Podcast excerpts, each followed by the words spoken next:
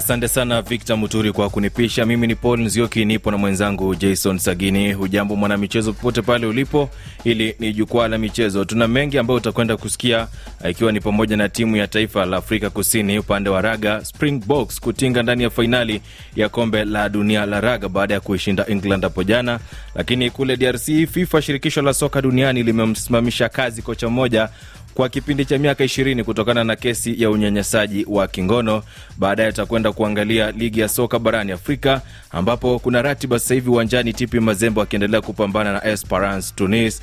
Lakini kuna sehemu yetu ya mjadala, je, Afrika inahitaji mashindano mapya ya vilabu na nini mustakabali wa ligi hii? Pia utakwenda kusikia sauti ya mchambuzi wa michezo Shafi Dauda akiwa kule maeneo ya Tanzania, na baadaye utakwenda kuangalia ligi za soka barani Ulaya pamoja na mashindano ya mbio za magari aina ya langalanga.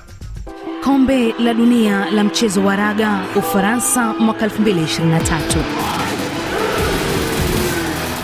Karibu sana askofu. Asante sana. E, bila shaka fundi mitambo George Maina ametupeleka moja kwa moja mpaka kule maeneo ya Paris ambapo michuano ya kombe la dunia la raga inaendelea, na hapo jana sasa tumepata timu mbili ambazo zitakuwa zinaingia ndani ya fainali baada ya Afrika Kusini kupata ushindi mkubwa kwelikweli kweli. Ulikuwa ushindi ambao kidogo ulikuwa mwembamba, lakini ushindi ambao mm. ni muhimu, maanake ulikuwa ni ushindi kutoka nyuma, na nilikwambia kwamba jana kwamba lazima watakuwa wameshatia maji vichwa vyao taifa la England, maana kwamba walipata mlima mkubwa sana kufika katika fainali hiyo. Zungumzia Afrika Kusini kuweza kuipiga Uingereza, kuipiga Ireland pia pamoja pia na kuipiga Ufaransa ambao ni wenyeji katika mashindano hayo.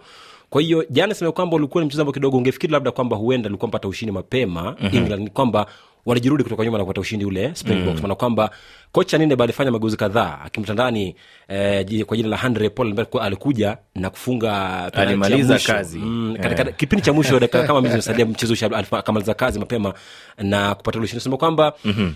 mchezo ambao kidogo ulikosa try nyingi ilikuwa try moja peke yake mm. na penalti saba mm-hmm. nne upande wa uingereza na tatu upande wa springboks mm. kwa hiyo naona kwamba kidogo ilikuwa mchezo mgumu yaani mchezo wa kuangalia nani atafanya makosa kumliko mwenzake wa kwanza zaidi wacha tumsikie nawadha wa kikosi hicho sia kolisi mazungumzo yake wakati mechi ilipoisha kwa hakika tulitia bidii katika kazi yetu na imelipa. Ilikuwa siku mbaya leo, ilikuwa siku mbaya sana, lakini ndivyo mabingwa wanavyoundwa.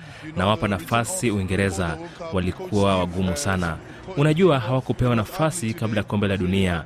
Kocha Steve na Owen na timu walijipanga pamoja na wametuonyesha wao ni nani na sio timu ambayo unaweza kuichukulia kirahisi. Kwa hivyo sifa zote nawapa kwa kufanya kazi kubwa hadi kufika nusu fainali leo, na kwa timu yangu pia. Narudia, ilikuwa siku mbaya leo kama ilivyokuwa wiki iliyopita, lakini tulitafuta njia na kurudi kwenye mchezo. Kongole kwa wavulana. Nam, huyo ni nahodha wa kikosi hicho Sia Kolisi, ambaye sasa atakuwa anakiongoza katika fainali dhidi ya New Zealand. Lakini pia kocha wao Jacques Ninabea alikuwa na hili la kusema. Ndio kama nilivyosema kwenye kombe la dunia lililopita, kwenye nusu fainali unahitaji kitu maalum kuifungua. Kwa hivyo nilijua itakuwa ngumu, ndio maana nafasi mbili za mwisho zilikuwa kwa wakati mzuri. Kwa New Zealand itakuwa fainali na itakuwa ngumu pia. Wapo katika fomu nzuri. Nadhani ukiangalia michezo yao michache iliyopita utagundua kuwa kama hautakaribia pointi 30 au 35 hakuna chako utagundua kwamba uh, kocha huyo ni, ni kocha ambaye wakimbio manake katika kikosi cha jana alichokionyesha timu ya taifa wa Springboks dhidi ya Uingereza ni kwamba mm-hmm. hakufanya mageuzi yote yale kutoka mchezo ambao alipata ushindi ile Ufaransa. mm-hmm. Kwa hiyo alikiamini kikosi chake akijua kwamba kikosi kina uwezo wa kutoka nyuma kama alifanya dhidi ya Ufaransa pia kupata ushindi katika mchezo wa jana. Kwa mm-hmm. kwamba kongole sana kwake, manake katika mchezo anaokuja Jumamosi dhidi ya All Blacks itakuwa mchezo mgumu, lakini naamini kwamba ana uwezo mkubwa baada ya kuipiga All Blacks mara nyingine katika fainali.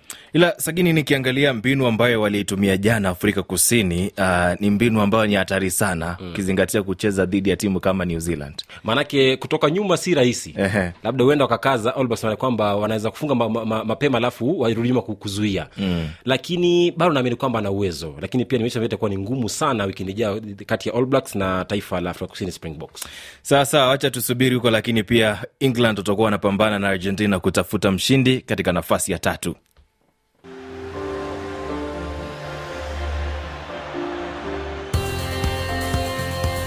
Makala hewani ni jukwaa la michezo RFI, kichwa ni 92.5 FM. RFI Goma huko Bukavu na mashariki mwa DRC ni 98, RFI Bujumbura 96, nukta moja. Kipi ambacho kinaendelea katika ukanda wetu wa Afrika Mashariki? Nianzie kule DRC ambapo FIFA imemsimamisha kazi kocha mmoja huko DRC kwa kipindi cha miaka ishirini kutokana na kesi ya unyanyasaji wa kingono dhidi ya mchezaji mdogo, na shirikisho la soka limesema katika taarifa yake kwamba kocha huyo kwa majina Jonathan uh, Bukabwakwa amepatikana na hatia ya kumnyanyasa kingono mchezaji mdogo wa kandanda na pia ametozwa faini uh, chia mbali kupigwa uh, marufuku kwa kipindi cha miaka ishirini lakini pia nikiangalia kinachoendelea katika ligi yao uh, nchini DRC ni kwamba Sanga Balende wamepata uh, mbili mbili sare hiyo dhidi ya Chinkuku, lakini pia uwanjani sasa hivi St Ilua Lupopo dhidi ya Simbal. St Ilua Lupopo wanaongoza magoli mawili kwa sifuri, lakini pia kule Burundi Aigle Noir wameshindwa na Moso Sugar tatu kwa moja. Pumamuru akatoa sare ya moja moja dhidi ya Le Messenger Ngozi na Flambeau du Sand dhidi ya Musongati sifuri kwa sifuri. Tanzania ligi kuu bara Tabora United sifuri kwa sifuri dhidi ya Kinondoni MC. Tanzania Prisons dhidi ya JKT Tanzania sare ya moja moja. huko Rwanda kuna mashindano ambayo kuendelea kule Ujerumani ambayo ni ya chipukizi ya klabu ya Bayern Munich, ambayo ni kwamba timu ya Rwanda imemaliza nafasi ya tano ambayo ilifanyika wikendi hii. Katika makala yao ya tatu ni kwamba walikuwa nafasi ya tano katika timu nane katika mashindano hayo baada ya Afrika Kusini kupata ushindi huo na kuhifadhi taji lao baada ya kuipiga e, taifa Nigeria kuhifadhi taji lao baada ya kuipiga Afrika Kusini goli moja bila katika uga wa Olympia Stadion. Kwamba kocha wa timu ya Rwanda anaitwa thier Hitimana E, alipiga timu ya, ya Ujerumani tatu kwa moja kwenye njia ya penalti baada ya kuishia magoli bila kufungana katika muda wa dizani. Kwamba pia katika kundi ba walikuwa walipata ushindi mwembamba uh, kwa kupigwa dhidi ya South Africa moja bila kwamba wakapata ushindi dhidi ya Marekani tatu kwa moja kisha baada kwamba eh, Eli Ishimwe na Bathasad Ndaishimie walichaguliwa katika kikosi bora cha makala hayo na atakuwa anacheza leo dhidi ya FC Bayern Munchen katika kikosi kinachozidi wasiozidi miaka kumi na saba. Ni kwamba leo anacheza leo, ni kwamba mshindi ama atakayetuzwa mchezaji bora makala hayo atakuwa anahifadhiwa katika kikosi cha Bayern Munchen kwa wachezaji wasiozidi miaka kumi na saba katika ligi hiyo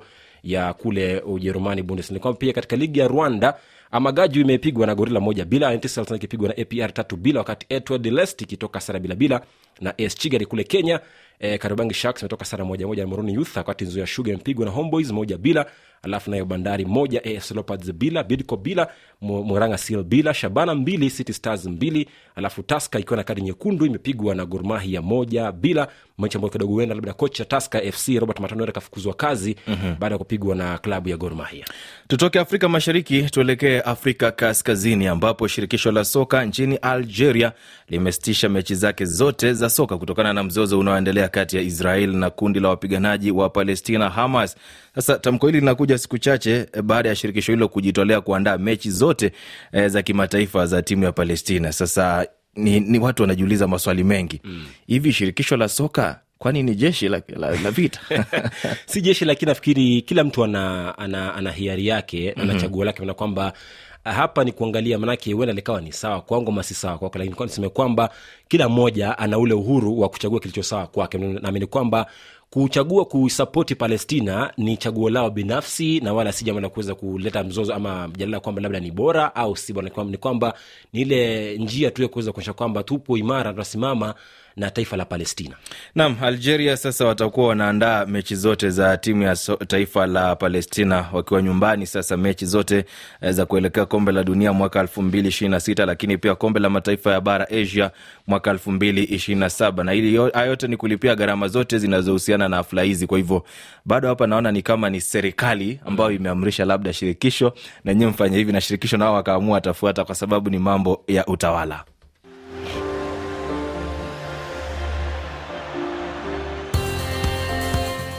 saa 12 na dakika 45 jini kampala huko uganda. Saa 11 na dakika 45 kigali rwanda. Saa 1 na dakika 45 huko abuja nigeria.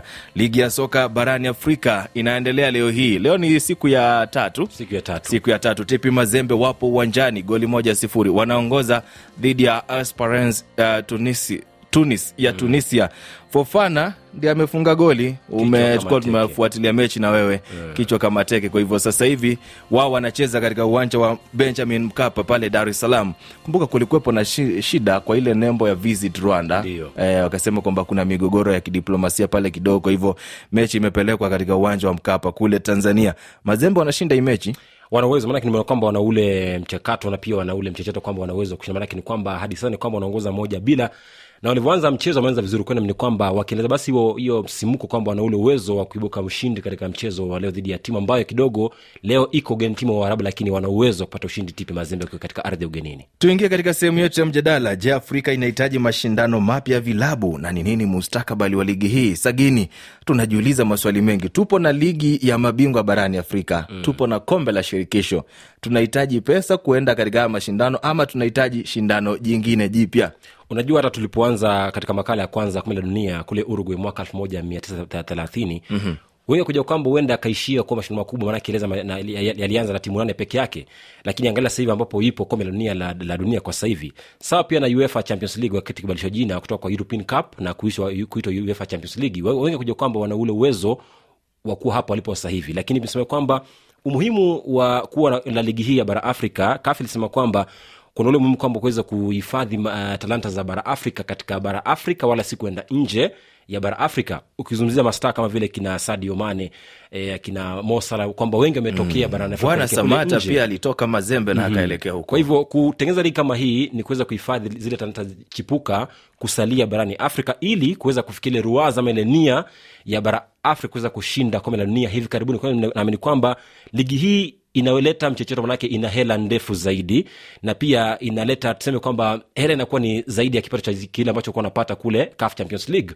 Ukizungumzia mapato ya ligi hii ni kwamba mshindi anapatiwa dola milioni nne kwa msimu mmoja ambao ni sawa na anaopatiwa mshindi wa CAF Champions League mm-hmm. msimu jana alikuwa anapatiwa mshindi wa CAF, ma, CAF Champions League uh, dola milioni mbili nukta tano peke yake, kwa sasa hivi ni milioni nne. Kwa hiyo mm-hmm. naona kwamba kidogo, na kuwa kila mshiriki katika makala haya ya ligi ya bara Afrika anapatiwa shilingi milioni moja mm-hmm. kwa kushiriki peke yake, achiambali kushinda ligi hiyo mm-hmm. kwa hiyo kuna ule muhimu wa kwamba kuna kuja kuinua mapato mm. na kando na hilo pia ni kwamba e, si timu pekee ambazo zinashiriki zinakuwa zinafika katika kombe hili la bara Afrika, bali pia ni kwamba E, mapato ambayo yanapatikana katika ligi hii ni kwamba yatakuwa yanaelekezwa moja kwa moja hadi kwa ma, wanachama wote wa bara Afrika mm-hmm. zungumzia mataifa hamsini na manne mm-hmm. kwa hiyo hata kama timu yako haijashiriki. haijashiriki. Kwa hiyo zile hela ambazo zinapatikana hapa zinakuja kusaidia katika ukuzaji wa talanta mm-hmm. barani Afrika na ligi mbalimbali nje ya wanaoshiriki katika ligi hiyo ya bara Afrika peke yake. Tumsikie Shafi Dauda akiwa Tanzania, ni mchambuzi wa michezo, naye pia anazungumzia suala hili. Ni kwa nini kule Ulaya walianza na wakashindwa, lakini barani Afrika watu wanaonekana kuikumbatia. Ni tournamenti mpya ambayo inapewa sura kubwa ya kuingiza wawekezaji wa, wa wengi ili vilabu viweze kupata pesa nyingi na viweze kushindana na vilabu vingine vya Ulaya. Moja kati ya sababu kubwa ambayo wamekuwa wakubwa wakizungumza ni kwamba wanakwenda kuongeza gawio la pesa mara tatu ya pesa inayopatikana sasa hivi. Afrika sisi tunaangalia sehemu ambayo kuna opportunity ya kuingiza mzigo, sisi ndio huwa kipaumbele tunakwenda, hatuangalii mambo mengine. Wenzetu Ulaya washapiga sana hatua tofauti na sisi kwetu, bado hatuna. Kwa hiyo hela haitoshi. Hata Ahali wenyewe ukiwauliza, wanakwambia pamoja na kuchukua ubingwa wa Afrika mara nyingi, lakini wameshindwa kubreak even mara zote, wamekuwa wakipata hasara. At least wakienda kushiriki kwenye mashindano ya, ya dunia ngazi ya virabu, ndo wanapata hela inayokuja kuwapangusa machozi. Kwa hiyo inakuonyesha kwamba e, michuano ya virabu barani Afrika bado haijakuwa e, commercialize vya kutosha na kutengeneza mazingira ya timu shiriki kupata hela ya kuvifanya viweze kujiendesha bila kuwa na shida. Kumbe umaskini ndo umetufikisha hapa. E, ndio lakini amini kwamba bado na changamoto, manake shida pekee niko ligi ya bara Afrika ni kwamba mm-hmm. inakuja kuipa changamoto kubwa mm-hmm. ya CAF Champions League, maana kwamba inakuja angalau kufifia mm-hmm. kwa hivyo CAF ina kaza ziada ya kuweza kuhakikisha kwamba ligi ya bara Afrika vilabu klabu bingwa barani Afrika inasalia kuwa na ile ladha yake, maana kwamba huenda ladha yake yapungua na kuisha, maana kwamba ukiangalia kufuzu kwa kushiriki ligi hii ya bara Afrika, yani African Football ni kwamba mm-hmm. wanaangalia orodha ya FIFA na orodha ya CAF inasemaje, timu yako katika taifa lenu mko mm-hmm. namba ngapi? mm-hmm. Kwa hiyo unaona kwamba mataifa kama vile Morocco, Misri, South Africa zitakuwa na, na washiriki zaidi ya mmoja katika kila msimu mm-hmm. ambayo itapelekea matajiri kuwa matajiri zaidi na pia maskini kuwa maskini zaidi mm. kwa mfano ligi za bara afrika mashariki ukanda afrika mashariki zungumzia kenya tanzania uganda mm-hmm. ligi hizo hazijaendelea sana vilabu vyao kidogo vinasuasua kwa hiyo mm vitakuwa vinakosa ile hela ya kuweza kuendelea. Mm. kuona kwamba hapa u, kile, ule, ule, kile kigezo cha kuweza kufuzu kuelekea kushiriki ligi hii ya bara afrika mm-hmm.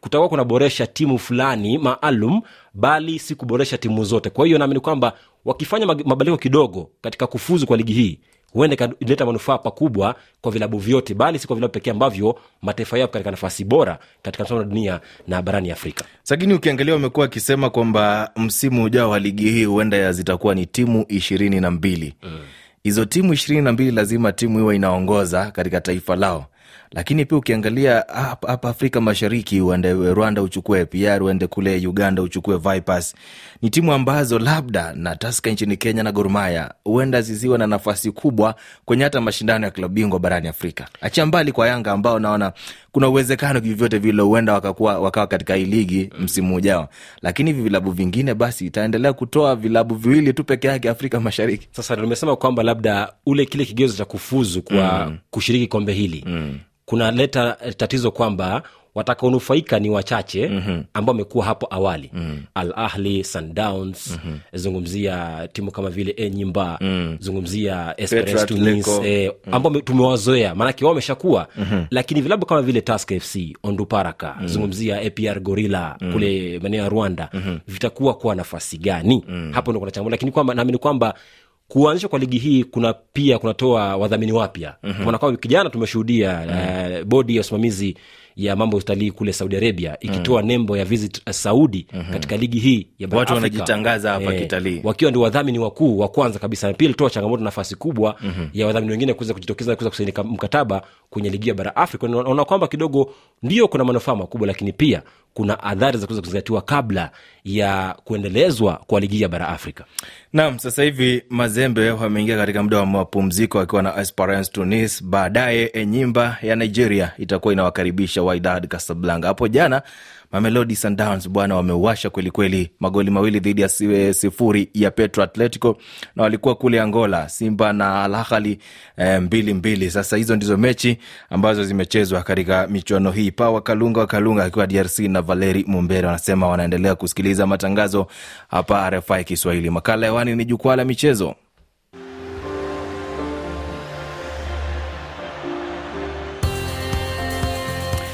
Sagini, sehemu yetu ya mwisho ya kumalizia malizia hapa, lakini pia kukumbusha jamaa akiwa mitaa Nairobi, ukiwa Karen, ukiwa uh, unaweza kutusikiliza kupitia Radio Domas na Radio Mtaani, zote hizo ni 99.9, lakini pia ukiwa huko maeneo ya Vihiga, magharibi mwa Kenya, unatusikiliza kupitia Sauti ya Matumaini. Niangalie kinachoendelea kule Ulaya sasa.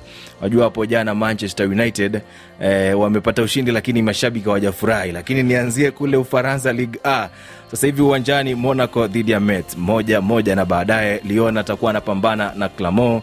Uh, Germany Bundesliga Heidenheim dhidi ya Augsburg. Heidenheim wanaongoza magoli mawili kwa sifuri uh, kule Italia Serie A. Baadaye AC Milan na Juventus, Atalanta na Genoa. Mechi imekamilika kati ya Salernitana na Cagliari mbili mbili, Bologna wakipata ushindi wa mbili moja dhidi ya Frosinone. Sasa England Aston Villa wapo uwanjani dhidi ya West Ham sifuri kwa sifuri, lakini sagini, watu wanajiuliza Chelsea na Arsenal hapo jana mechi inaisha mbili mbili.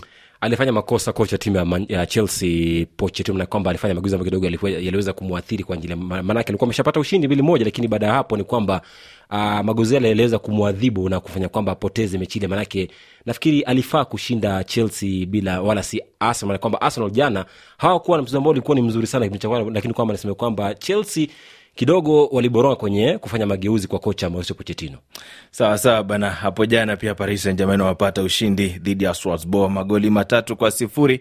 Uh, tumalizie kwenye Formula 1 uh, kwenye mbio za magari aina ya langalanga. Sasa hivi eh, leo hii ni hadi saa nne usiku kwa wale ambao wapo Afrika Mashariki. eh, Charles Leclerc atakuwa anaanza katika nafasi ya kwanza, Lando Norris nafasi ya pili, Lewis Hamilton nafasi ya tatu na Carlos Sainz nafasi ya nne, George Russell nafasi ya tano na mtafuta Verstappen bana nafasi ya sita. nafasi ya sita. unajua lewis amesema kwamba watakaoanza leo watafanya mm-hmm. kazi ya kumzuia max asishinde mbio hizi maana kwamba mm. yeye yupo nafasi ya tatu ndio naamini kwamba anangoja kusubiri kuona kwamba je atakuwa anamaliza mbele ya max verstappen lewis hamilton ndio swali langu kubwa leo katika ule mkondo wa US, Sasa hapo ndipo nahuwa nakwambia ni maombi yanazidi uwezo maombi yakizidi uwezo, lakini wacha tusubiri ni kwenye mkondo wa kule Marekani. Baada ya hapo watakuwa wanakwenda kupambana kule Mexicana. Mkondo uliokwisha ulikuwa ni mkondo wa Qatar ambapo Max Verstappen aliibuka katika nafasi ya kwanza, Piastri akiibuka katika nafasi ya pili.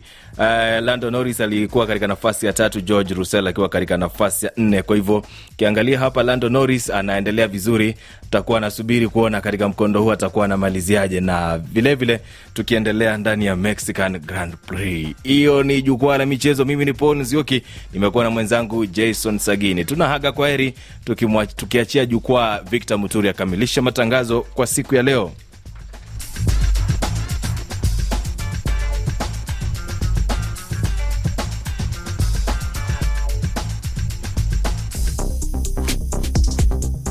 Kabla ya kukamilisha matangazo ni kujuza yale ambayo tumeweza kukuandalia katika siku ya leo.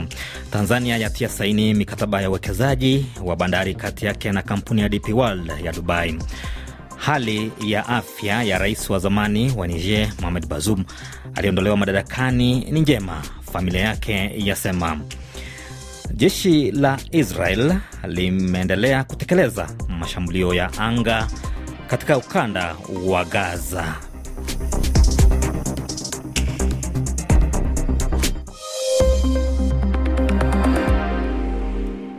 Na sasa tupate kibao kinajulikana kama Aye chake Davido kutoka nchi ya Nigeria.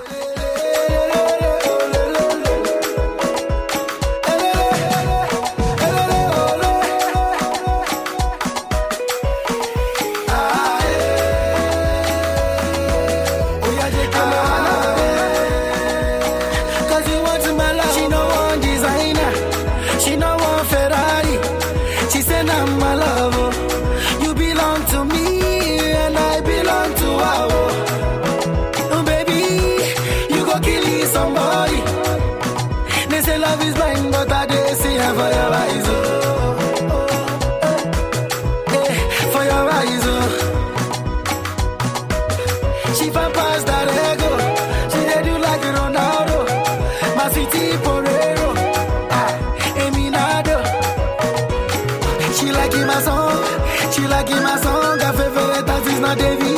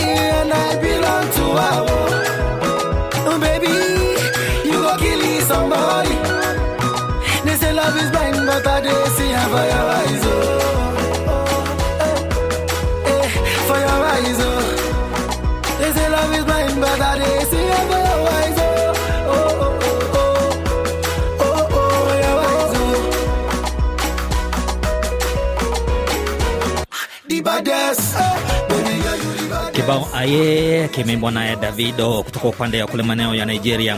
Ni kushukuru sana msikilizaji kwa kuweza kujiunga nasi katika matangazo haya. Ni mshukuru pia mtangazaji mwenza Mislet Ejai, pia vilevile namshukuru naodha wa matangazo haya Victor Buso, fundi wa mtambo George Maina. Mimi ni Victor Muturi nikikutakia jioni njema.